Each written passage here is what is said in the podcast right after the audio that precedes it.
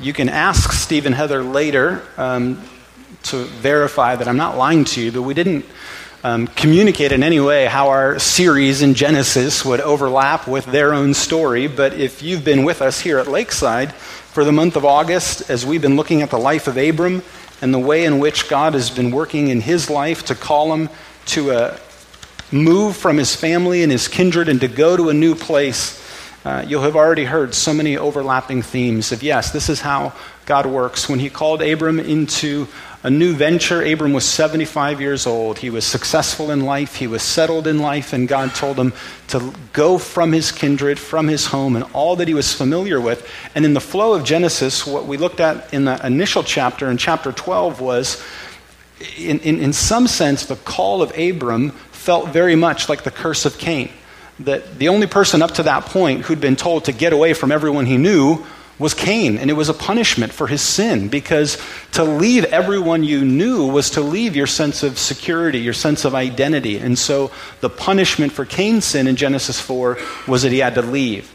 And then we get to Genesis 12, and we don't know of anything wrong that's been done, but what Abram is asked to do is to go and leave. And that is something that we often wrestle with. God, are you punishing me or are you blessing me? Are you using me or what's going on here? And it, it is this mystery, this thing we call walking by faith. And that when God called Abram to go, he didn't tell Abram where to go. He said, Go to the land that I will show you. So we've been following Abram's life. And now we're getting to chapter 15 where things begin to settle. Abram has already been shown. Now, this is what I'm calling you to. And so, just like he had to choose in the beginning whether or not he was open to going, now he has to consider the question is he open to staying? Is he willing to stay now in the place that God has called him? Because there's been a variety of challenges, but we're going to read Genesis chapter 15 together. And you're probably all there waiting for me. Okay. Genesis chapter 15. After these things, the word of the Lord came to Abram in a vision Fear not, Abram. I am your shield. Your reward shall be very great. But Abram said, O Lord God, what will you give me? For I continue childless, and the heir of my house is Eliezer of Damascus. And Abram said, Behold, you've given me no offspring, and a member of my household will be my heir. And behold, the word of the Lord came to him this man shall not be your heir. Your very own son shall be your heir. And he brought him outside and said, Look toward heaven and number the stars, if you're able to number them. Then he said to them, So shall your offspring be. And he believed the Lord, and he counted it to him as righteousness. And he said to him, I am the Lord who brought you out from Ur of the Chaldeans to give you this land to possess. But he said, O Lord God, how am I to know that I shall possess it? And he said to him, Bring me a heifer three years old, a female goat three years old, a ram three years old, a turtle dove, and a young pigeon.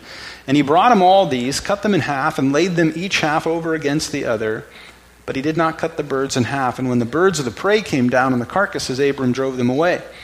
As the sun was going down, a deep sleep fell on Abram. And behold, dreadful and great darkness fell upon him. And then the Lord said to Abram, Know for certain that your offspring will be sojourners in a land that is not theirs, and will be servants there, and they will be afflicted for 400 years. But I will bring judgment on the nation that they serve and afterward they shall come out with great possessions. As for yourself, you shall go to your fathers in peace. You shall be buried in a good old age, and they shall come back here in the fourth generation, for the iniquity of the Amorites is not yet complete. When the sun had gone down and it was dark, behold, a smoking fire pot and a flaming torch passed between these pieces.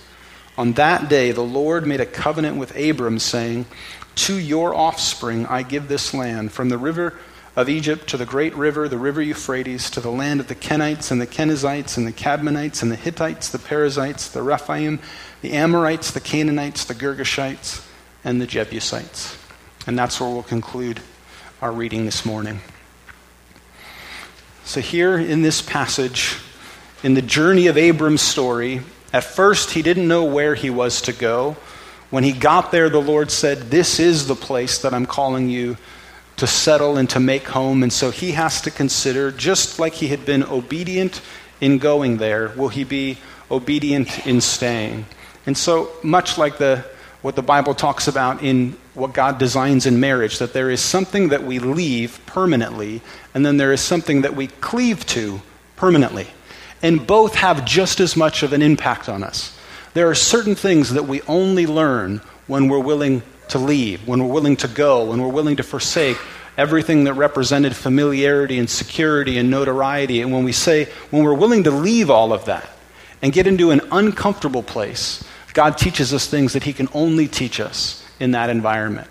But just in the same way, if we never stay anywhere long enough, then there are a whole bunch of lessons that God would have for us that we can't learn right? There's just a certain amount of time that it takes to get to know a place, to know how to pronounce things. It's so obvious to know when someone moves here, if, if they're not from here, they don't know how to pronounce Ghent Road. It's like the first giveaway. They don't, what is that? Um, I might have said it before, but I remember placing a, a carryout order at a local restaurant, and they said, Is this the restaurant in Akron, Ohio? I was like, Akron, Ohio? you outsource your calling service. Who, who calls it that? So it takes time anywhere you are just to learn certain things about who people are and where they are. And all along the way, even if what you've just been doing is making mistakes, after a couple of years, with all of the accumulated mistakes, you are still so much better off than someone who is ignorant of all of those things.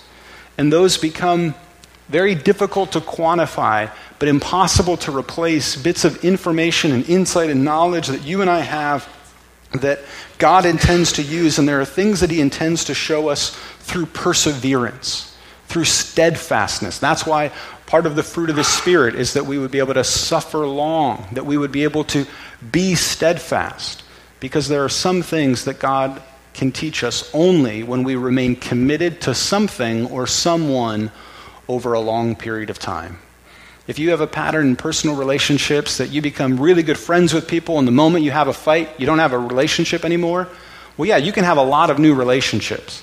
But there is a type of experience that you can only have when you learn what it's like to forgive someone who's hurt you, or to be forgiven by someone whom you've hurt. And then to still have a relationship and to experience how much deeper that relationship is we can only experience that if we experience what it's like to stay committed to someone after an offense has happened. And so, Abram, here he is. He's, he's just captured in, in chapter 14 to summarize. He's taken 318 trained men and he's fought to rescue his nephew, and he's successfully done it. And now he's back, and it says a vision comes to him. And if we were to summarize the vision, we could actually borrow a phrase from the New Testament that basically what he has shown is that God desires for it to be on earth as it is in heaven. God comes to him and speaks to him, and in the words of Jesus, borrowing from him in the Lord's Prayer, he's saying to him that he wants it to be on earth as it is in heaven. Abram is asking him, God, what are you, what are you doing? And he says, I'm going to bless you. I'm going to be your shield. Your reward is going to be very great. And he says, I, I still don't have an heir. I still don't have a child. So, how are you going to keep your promise when the conditions necessary for the promise aren't even present? I get that you're promising me something, but do you notice there's like a missing detail here? you're promising me something about the future, something about my heir, but I don't have one. I'm now getting closer to 80 and I still don't have a child. So that we said all along there would be something, if we were honest, in Abram to say there's almost an insensitivity on the part of God in what he's saying. Because he is highlighting the very thing that Abram and Sarah would desire but do not have. And he is saying to them, I promise you, there's going to be blessing that you cannot see. It's not insensitive because God is the one who is able to make it happen. He's not just throwing out nice phrases. He is the sovereign God who's able to bring about what does not currently exist. But we shouldn't miss the fact what God is promising him is what only God can make happen. What God is promising to do for him is what only God could possibly do for him in his own ability and life and everything that he has acquired, he still does not have an heir. So he, he can think of someone, he's a planner, he's prudent, and he says, I mean, here's someone who could be this if I needed. And God says to him, No, that, that's, not, that's not the heir. It will be a son that you have who will be your heir. And then he tells Abram to look up to the sky, to look up at the stars. And there'd be two things that Abram, as he would just stare up in the sky, would experience just like you and I. You can't count them. and you didn't make them. They're there. And they shine. And they do exactly what they're supposed to do. And they're innumerable. And you and I had nothing to do with them ever coming into existence. And we need to be reminded of that sometimes. The God who is speaking to us is not the God who's dependent upon us. He is the God who created everything that exists without us, without consulting us. He is over it all, and He's saying, Look up to there. Do you see how there's all of those things that are there that you didn't make, that you didn't create? So when I'm telling you I'm going to make something, when I'm telling you and promising you I'm going to create something, and that what you see in the heavens, I desire to be on earth, that your descendants would be like this, that they would be of such that you could not count them, and that everyone would know forever it did not happen in your strength, in your wisdom, and in your insight, but only through the grace and the mercy, the initiative and the power of God Himself that it would be a testimony to God, that he would bring about in and through Abram and Sarah a blessing that they could not know. And then it says in verse 5, in verse 6, Abram believed the Lord, and he counted it to him as righteousness. So this doesn't sound like the first time he believed in the Lord. I mean, he believed in him enough to go to a new place, he believed in him enough to come back from Egypt, but there is something about this belief that is deeper and is unique, such that it, it changes in some way that is mysterious to us the status of Abram before God, that what he's believing, what he's trusting in, is what God will do in the future. He can't see how this is going to happen. He doesn't know what God intends and how this might be, but Abram has faith in the promises.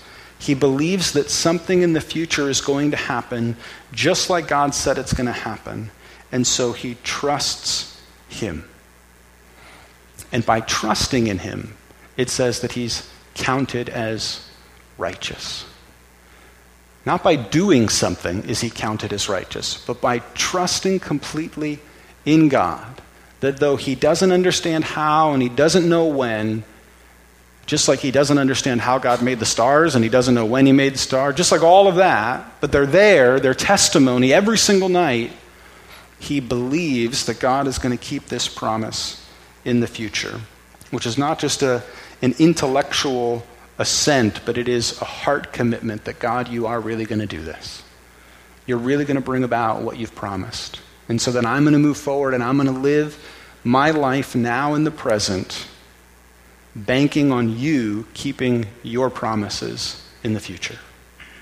I'm going to make decisions now and in the present in the confidence and in the faith and in the belief that you will keep the promises that you made in the future. And that's how he lives. And then the next thing we learn is they, he says, okay, but how will I know this? He's, he's looking for assurance in verse 8. How am I know that I'm going to present this? And God tells him to bring a bunch of animals together, to make a sacrifice, to cut them in half, and to spread them out. And what's kind of foreign to us, maybe in our culture, is what is happening is a, a covenant in which God is going to show him by making a promise, just like we at times when we're thinking of doing something together and maybe the stakes are a little bit higher, and so we say, well, we need a lawyer to write up something. Because if, if you and I are going to start to bank on this and we're, we're about to change a lot of things in our life in order to do this, we need to have a certain level of agreement between each other. We need to know that we're serious in what we're doing. And so God says, if you want assurance, if you want a sense of certainty, bring before me animals, sacrifice. And so Abram responds obediently. He does that. And then it says, As the sun was going down, a deep sleep fell on him. And then the Lord announces for us what should surprise us. He's, we, we learn that God's time frame is not ours. He says, Know for certain that your offspring will be sojourners in a land that is not theirs, and will be servants there, and they will be afflicted for 400 years. Now, wait a minute. What did you say? know that for 400 years, there's going to be a time of waiting before the, the full fulfillment of what is being promised transpires. And we would all look at them like, it's a good thing Abram was in a deep sleep. what, what, what? Is that, is that a promise? Is that, is that good news? How are we supposed to interpret that? Miscommunications happen all the time. In just sort of a funny way this week, I was telling Levi on Thursday night, I was like, hey, you know what's happening tonight? And he's like, what? I'm like, the Cleveland Browns are playing the Chicago Bears. And he just got like, and his eyes are big anyway, but they got really big. And then I was like, wait a minute, he's just at the zoo. No, not real bears. And then he like got all disappointed, like, oh, well, that makes it a lot less interesting which it does. But we have that all the time, that kind of, what do you mean by the word you're saying? And here, this is feeling like a promise. God's going to bring him assurance, but part of the assurance that he's bringing him is that it's going to take a much, much longer time than he thought.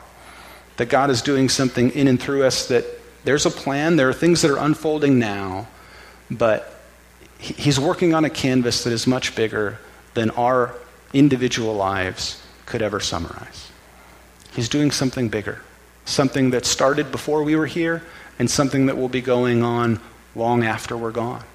He is. And in our lives, we get to participate in it. We get to have a part. He does invite us into this relationship, but He makes clear to us that we're not the saviors of the world. We're not the ones who are going to fix all of the problems. We get to be a part of what He's doing. But what He is doing includes so many people, so many years, so many different circumstances that no one of us, no matter how much we give and no matter how much we offer, could ever begin to think that you know we're sort of the main deal. We're the ones who are doing this. No, he's saying he's working on a much, much bigger canvas. And so the prayer then, if you were to kind of look at this verse and think back to that Lord's Prayer, is okay, well, then just give us this day our daily bread. God, if you're doing something that is really spans this much time and involves this many people, and it is extraordinary, well, what do we need? Well, we need faithfulness just in the moment. We need this day our daily bread to respond to God in the ways that we can with the responsibilities that we have. And, and sometimes we get frustrated by that because we don't realize how often God does extraordinary things to bring about what is otherwise just incredibly ordinary realities. But that's almost always how miracles work in the Bible. That something miraculous is done and supernatural is done, but to bring things back into a condition in which they would otherwise be by nature so that more often than not, God's grace is intervening in this world to bring about something that would otherwise to us look so ordinary. And so for Abram and Sarah, it's this amazing miracle that now means they have to change diapers. I mean, wait a minute, God. I mean, we did this big thing for you, and we did all of this, and now, like every day, this is what we do? We change diapers, we feed, we do. Yes. Well, how does this fit with all this stuff you're doing? It's exactly what I'm doing. You taking care of your child, you helping raise that child to adulthood is part of the plan, it's part of the purpose. There won't be generation after generation after generation of people if you don't take seriously your responsibility in this moment to do the most simple thing.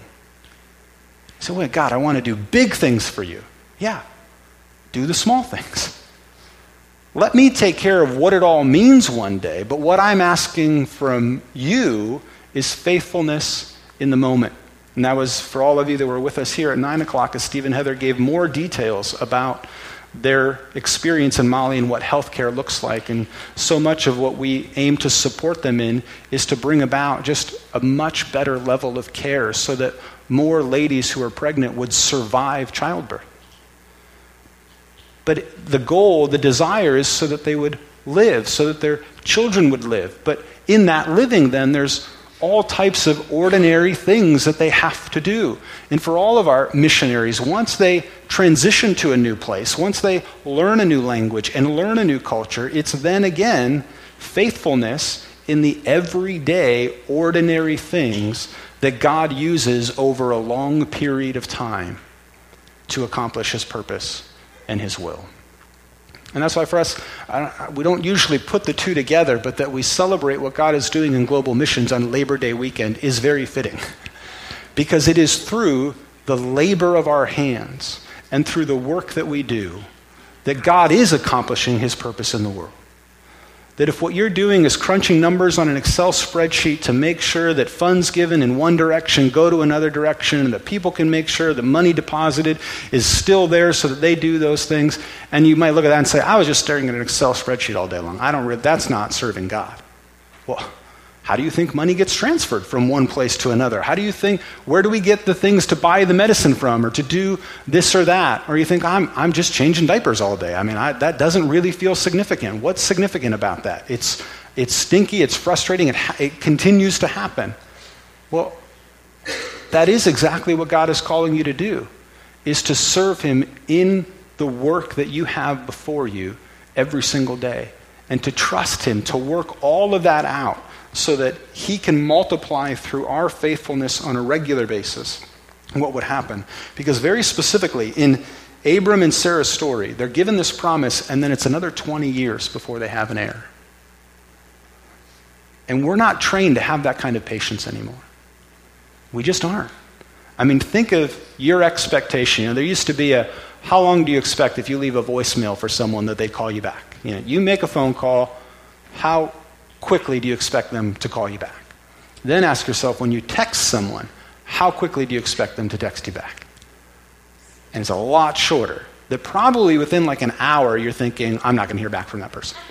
You know, like, if they didn't respond almost instantly, I'm probably not going to hear back from that person. And so, our, so much of our just current society and culture is diminishing our level of patience. And God is still working on a much grander scale than any one of us can see in a moment. The snapshots do not tell the picture. And what we need are men and women who are willing to respond to God and at any moment to open our lives before Him and to say, God, if you want to uproot me right now and do something different with my life, you have the freedom to do that. You're God. And then in times when He comes to us and say, okay, I uprooted you, and now this is where I want you to stay. This is the land. This is the place. That we would be just as willing to say, okay, this is where I'll stay because you're God. And not everything has to happen in my way, on my timetable, according to the desires or the specific requests that I would make.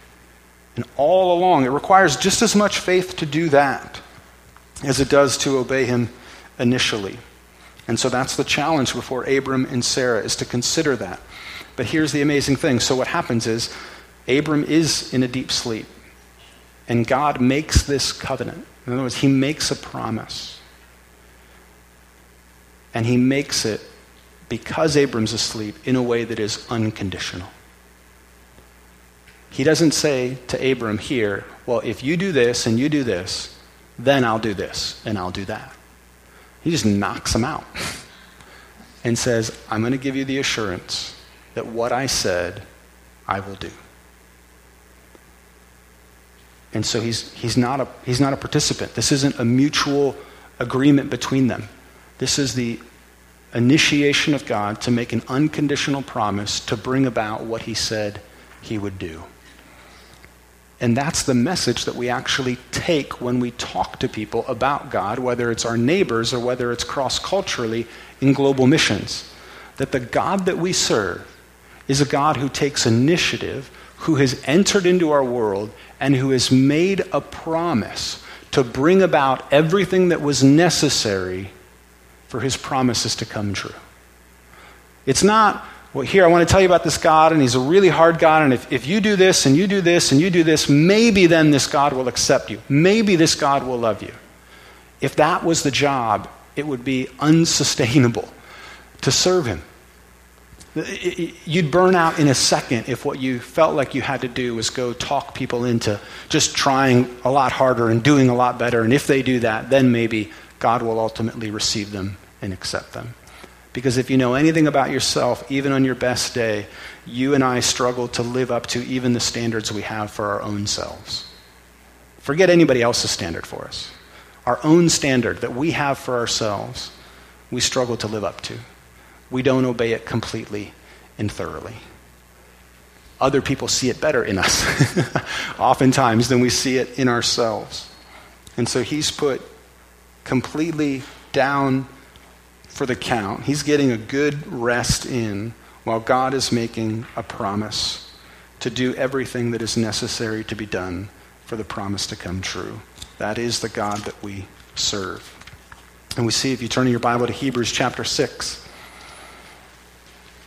how the author of the letter of Hebrews is trying to tell us that this is still how God is working in us. This is on page 1004 if you're using one of the Bibles provided for you.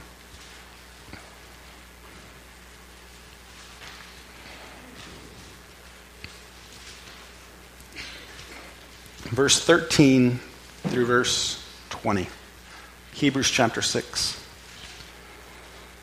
For when God made a promise to Abraham, since he had no one greater by whom to swear, he swore by himself, saying, Surely I will bless you and multiply you. And thus Abraham, having patiently waited, obtained the promise. For people swear by something greater than themselves, and in all their disputes, an oath is final for confirmation. So when God desired to show more convincingly to the heirs of the promise the unchangeable character of his purpose, he guaranteed it with an oath, so that by two unchangeable things in which it is impossible for God to lie, we who have fled for refuge might have strong encouragement to hold fast to the hope set before us. We have this as a sure and steadfast anchor of the soul, a hope that enters into the inner place behind the curtain where Jesus has gone as a forerunner on our behalf, having become a high priest forever after the order of Melchizedek. And so the writer is looking back on this and saying, God making an oath can swear by nothing greater than himself, and so he made it in his own name, and that's still what he's doing.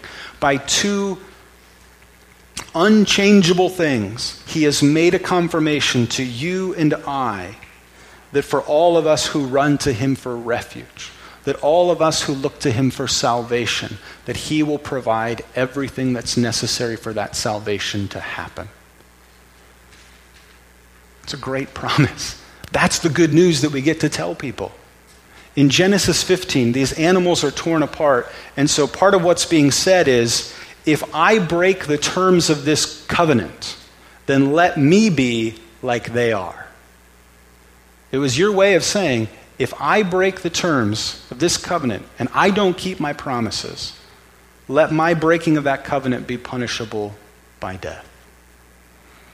In the New Testament, we have another period where darkness comes over everything, a deep kind of darkness. And it happens when Jesus is on the cross.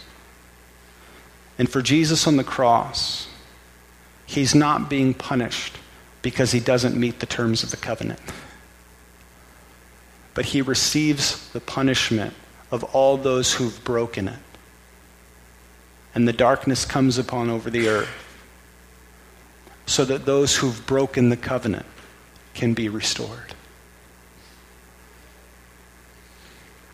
Darkness comes upon him in his moment of being on the cross, and he becomes like one of the guilty, so that you and I, who are the guilty, could be made whole, so that by grace our nature could be restored. By grace we could be whole again, we could be human again, we could have the promise of life eternal.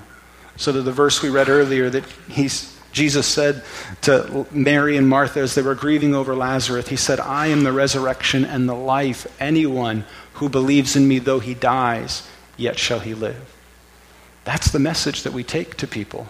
And so part of what we're then praying is, Hallowed be your name. As Jesus taught us to pray, we're pointing people to God, the one who makes the unconditional promise to us to provide everything that's necessary for salvation, and that He's done it in the person of His Son. And so we want to do all of the ordinary things that God calls us to do, all the everyday bits of faithfulness, but we want to do it in such a way that we point people to Him and say, He's the one that you need to meet, He's the one that you need to know. And so we do our work and we do our task and we are willing to be uprooted. We do all of that so that his name would be hallowed among the people. In the words of John Piper, missions exist because worship does not. We go and tell people about Jesus so that they would come to know and worship this great God. We lift high his name so that they can stop trying to save themselves and find salvation in him. Let's pray. Heavenly Father, we come to you and we thank you for your steadfastness, your willingness to keep covenant with us. That when we give you all kinds of reasons to run or to flee or to move on to some other project, uh, you have this way of sticking with us, of staying committed to the plan that you formed before the foundations of the world to send your son so that we who were lost and broken and hurting could find healing and wholeness in you. And Father, we do pray that you would help us in, in every way in our lives to see the part that we can play, to do what we can do in all of the activities and responsibilities that you've entrusted to us. And we also pray that you would rescue us from thinking that it all depends upon us, because there is more work to do than any of us can do, than even all of us together can do. And so we pray that you would rescue us from despair and that you would save us from pride. And that you would just help us to be obedient to you and to do what we can in our own lives, in our own labor, and in the support of the labor of others. We pray that your name would be hallowed because it's in your great name that we pray. Amen.